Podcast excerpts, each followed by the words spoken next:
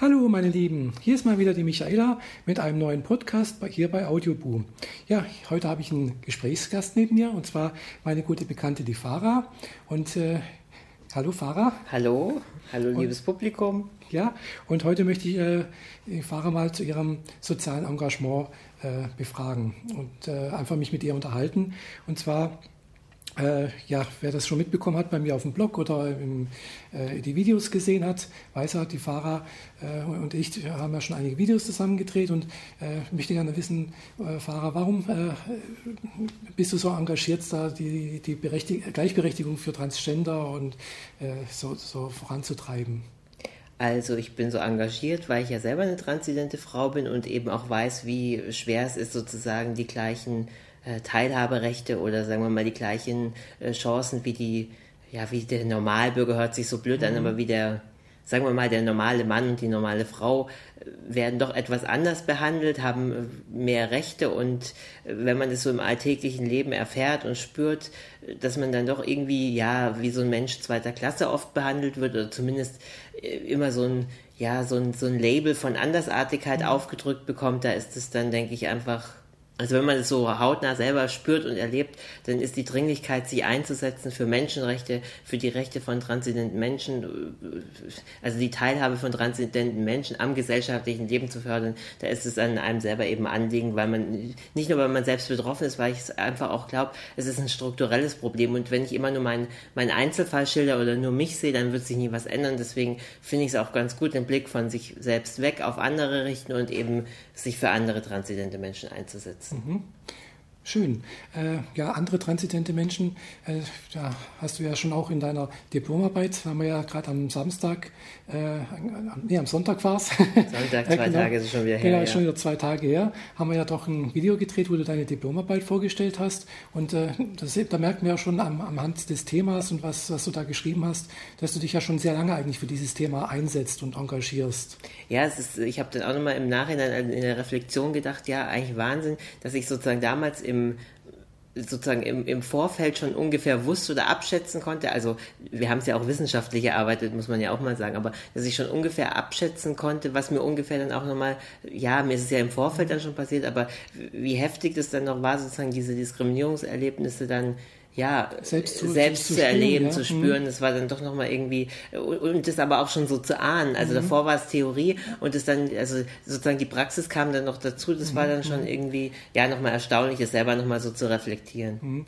Ja, das ist natürlich, ich kann mir vorstellen, dass es doch was ganz was anderes ist, wenn man das einerseits erstmal äh, so, ja, theoretischer Basis irgendwo bearbeitet und dann aber dann halt doch auch äh, ja, am eigenen Leibe spürt sozusagen und erlebt. Äh, und ja, so. man kann so, es war ja damals auch schon, auch schon praktisch, weil ich habe ja damals, ich habe ja immer schon sozusagen diese, ja, wie soll ich sagen, die, die, dieses ähm, Weiblichsein habe ich mhm. ja immer schon recht, also ich, es war bei mir nicht so wie bei anderen, die sozusagen das jahrelang unterdrückt haben mhm. und das, das, dann so plötzlich kam, sondern bei mir war es, ich habe es auch eine Zeit lang unterdrückt, aber bei mir war es schon eher so, dass ich es immer so, wie soll ich sagen, so nebenher gelebt habe. Also man hatte schon gesehen, anhand meiner Frisur, anhand meines Auftretens, ich war immer schon eher androgyn, bin dann dementsprechend muss man sich vorstellen, wenn man in einer männlichen Erscheinung einer äh, studiert und dann durch in die in die Mensa läuft und aber doch schon eher so aussieht wie äh, Bill von Tokyo Hotel. Man fällt einfach auf, die Leute starren an. Also äh, es ist nicht so, dass ich damals nicht schon aufgefallen wäre, aber dieser Rollenwechsel an sich und äh, also diese, wie soll ich sagen, mein Gefühl ist ja das gleiche geblieben. Ich bin ja weiterhin eine Frau, in einem, die in einem männlichen Körper geboren worden ist und wie soll ich das beschreiben, muss damit klarkommen, mit der, vor allem auch mit der Reaktion der anderen Leute muss ich zurechtkommen. Und ich habe eben auch gelernt, dass es, das kann ich auch nur anderen Menschen generell raten, wenn ihr auffallt, wenn ihr äh, rausfallt aus dem Rahmen, wenn ihr sozusagen mit der Reaktion von anderen Leuten zu tun habt, dann versucht euch klar zu machen, dass ihr nicht für die Reaktion und die Emotionen der anderen Leute verantwortlich seid. Das ist ganz wichtig. Ihr müsst euch nicht schuldig fühlen, wenn andere, weil dann, dann verstärkt ihr das noch sozusagen. Ihr gebt den Leuten, die sich schlecht oder sagen wir mal negativ verhalten, äh, noch mehr Raum, in dem ihr sozusagen ihre, äh, wie soll ich sagen, ihre Handlung noch da, dadurch bestärkt oder euch die Gedanken macht, warum behandelt der mich jetzt so? Also ihr macht euch dann doch mal doppelt klein. Also mhm. diese Chance solltet ihr diesen Leuten nicht geben, weil sie verhalten sich eindeutig falsch und sie haben vermutlich auch wenig Ahnung von Menschenrechten und scheinen sich auch selber nicht zu spüren, weil sonst verhält man sich nicht äh, diskriminierend. Mhm. Ja klar, also die Menschenrechte, das ist auch immer dein Spruch ganz zum Schluss von den Videos. Äh, die, Men dieses, äh, die Würde des Menschen ist unantastbar. Genau. Das hat er erst letztens wieder auch äh, im Gericht bestätigt, zwar leider an einem sehr äh, tragischen Fall, aber es war doch auch wieder äh, sehr bezeichnend, dass halt diese, diese Würde halt eben nicht teilbar ist und auch für alle Menschen gilt, egal ob man jetzt transzendent ist, ob man jetzt äh, Ausländer oder Migrant ist oder ob man äh, ja, behindert ist oder sonst irgendwas. Letztendlich geht es um alle Menschen. Also, und jeder ist halt auch irgendwo ein bisschen auch, äh, ja, hat gewisse Teile, die, wo man jeden doch irgendwo da ausgrenzen könnte. Rein also vor allem geht es halt auch darum, dass die Leute sich bewusst werden, dass, äh, wie soll ich das beschreiben, gerade auch, ich, ich bin immer erstaunt, dass auch Minderheiten selbst oder Leute, die sozusagen wissen müssten, wie wichtig die Würde des Menschen oder dass die Würde mhm. des Menschen unantastbar ist, dass die sich so, ja, würdelos verhalten klingt das blöd, aber dass die halt, äh, ja, habe ich den Eindruck, wieder ausgrenzen, äh, der, der, also das merkt man ja auch innerhalb der Transgender-Szene leider äh, sehr häufig und vermehrt, dass diese Leute dann selber so äh, ja, sich intolerant und ja, teilweise auch respektlos untereinander verhalten, dass sie dann Begriffe haben, so ab da ist man dann eine richtige Frau und du bist aber keine und der Operationswagen, also sie merken gar nicht, wie sie sich selber eigentlich diskriminieren, indem sie sozusagen äh, andere abwerten, andere selber in Schubladen einteilen, äh, dann auf, ja, auf irgendwelche Operationszwänge drängen und vor allem auch ihre Intimsphäre, die ja eigentlich privat ist, dann dermaßen entblößen. Also ich bin teilweise durch, durch Leute innerhalb der Transgender-Szene auch, muss ich ehrlich sagen, einfach auch geschockt. Das ist für mich auch einfach teilweise mhm. Verhalten, das ich ganz schwer nur nachvollziehen kann. Mhm. Ja, das stimmt. Also habe ja da auch schon gewisse Sachen erlebt oder beziehungsweise von anderen gehört, dass da teilweise da richtig auch mit äh, ja, Sachen, äh, na, wie heißt es wieder, äh, mit, mit sogar mit, mit Gewalt angedroht wurde und sowas. Ist natürlich alles sehr, sehr unschön schön und, und äh, finde ich auch, ja, man sollte doch innerhalb überhaupt, in, egal welcher Gruppe man angehört, ja doch eher irgendwie zusammengehören und sich, sich einfach auch für, für, für die Menschenrechte einsetzen und halt auch für die, die Würde des anderen. Also allein das Wort Respekt finde ich einfach, wäre jetzt ein Richtig. passendes Wort, dass man einfach respektvoll, denke ich, gegenüber, äh, sich, sich gegenüber tritt und auch respektvoll behandelt, egal welcher Gruppe man jetzt angehört. Also ich finde halt auch, man kann durchaus anderer Meinung sein. Das ist ja auch legitim und wir haben Meinungsfreiheit und das finde ich auch in Ordnung. Wir sind alle individuell, haben unterschiedliche Lebensgeschichten.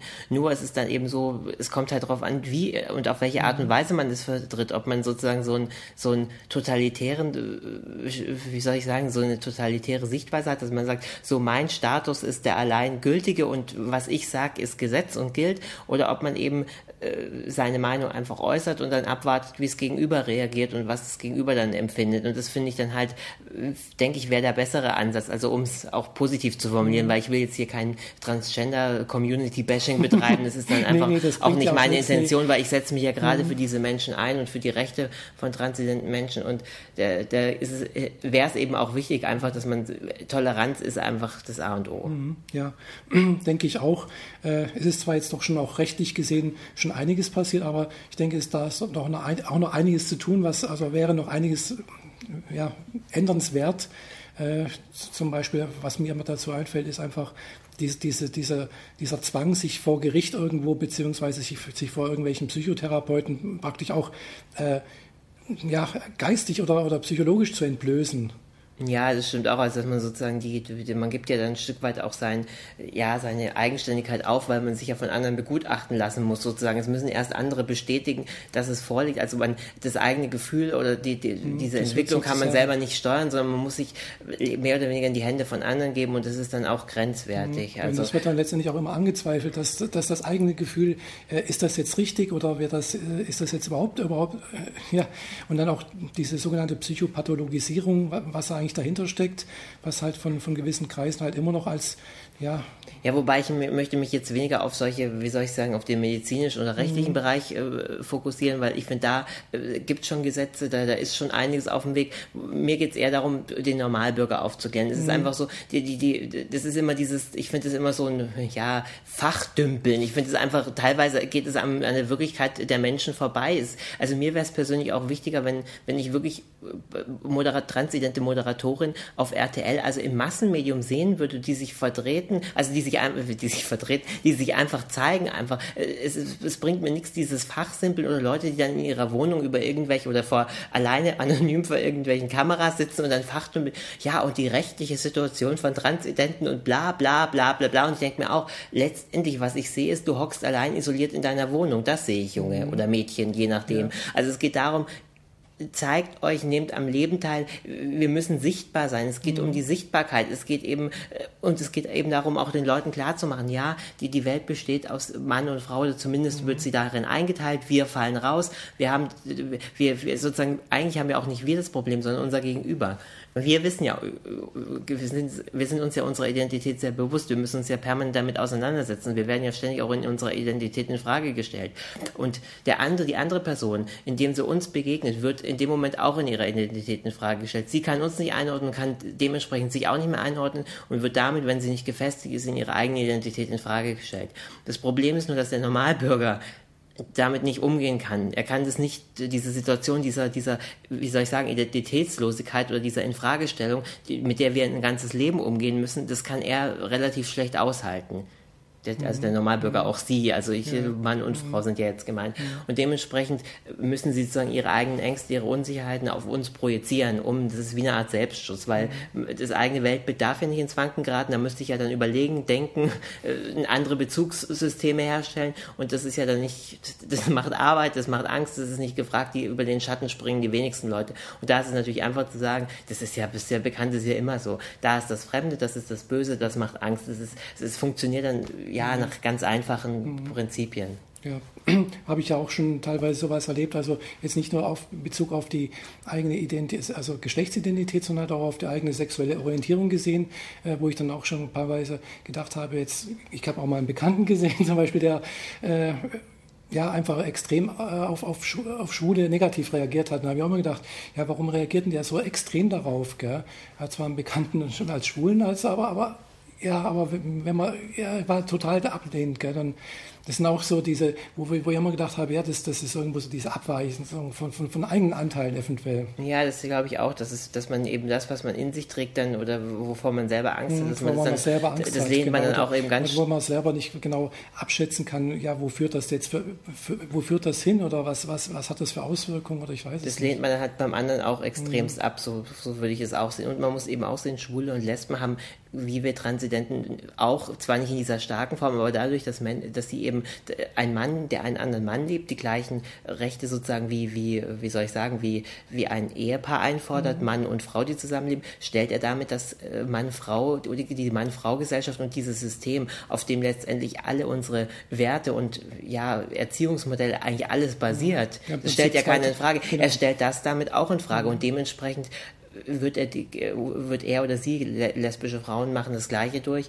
äh, natürlich auch von diesem System also wenn, wenn man das System in Frage stellt, darf man bei diesem System nicht mehr mitmachen und wird dementsprechend gesellschaftlich isoliert. Und das merkt man, merken die einen in stärkerer und die anderen in, in, in schwächerer Abstufung. Aber merken, also manche sind sich eben auch nicht bewusst. Es gibt ja auch ganz viele Leute, die sozusagen ihre eigene Isolation und Diskriminierung gar nicht so, sich dessen gar nicht so bewusst sind. Die kompensieren dann über, was weiß ich, Konsum von von allen möglichen Dingen, also sie lenken sich halt ab, also sie oder mit Essen oder, oder mit, mit, Alkohol mit, allen, oder? mit allen möglichen mhm. Konsumgütern lenken sie sich ab davon und das ist das, was mich manchmal auch in der Szene oder generell so ein bisschen traurig macht, dass die Menschen so, also das ist auch schon wieder, das ist mein Ego, was durchkommt. Also ich erwarte mir dann irgendwie, dass die Leute ein bisschen reflektierter, ein bisschen bewusster sind, sich auch selber wahrnehmen und spüren, was hier los ist und äh, oder mit ihnen auch los ist und dass sie auch gesellschaftliche Bezüge herstellen. Die meisten sind dann halt doch in ihrem kleinen Kreis und es geht dann immer nur um ja, Hormone und Gutachten mhm. und ich war heute als Frau und bla und ich habe wieder so tolle Fotos gemacht und ja,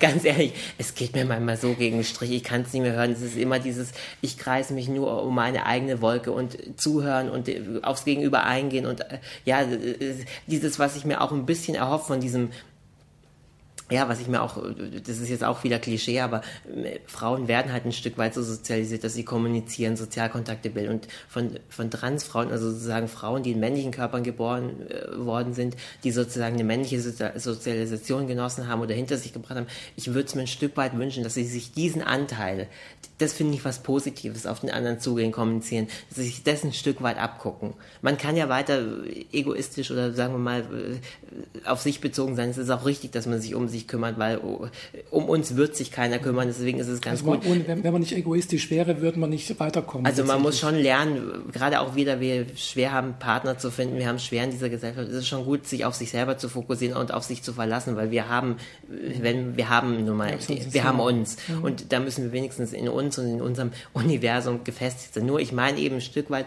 muss man auch auf den anderen, zumindest wenn sich die Chance bietet, auch äh, oder wenn man Gleichgesinnt trifft, dann muss man sich doch ein Stück weit öffnen und da muss man doch auch mal sehen, ja, möchte der andere, möchte die andere Person jetzt auch mal was sagen oder möchte ich den anderen jetzt einfach nur wieder mit meiner Lebenswirklichkeit eine Stunde voll quatschen und mich dann noch beschweren, wenn die andere Person dann, dann irgendwann auch nicht mehr kann. Mhm. Wenn man nämlich aktiv zuhört, das ist auch, muss ich auch mal ganz ehrlich sagen, das unterschätzen die Leute immer.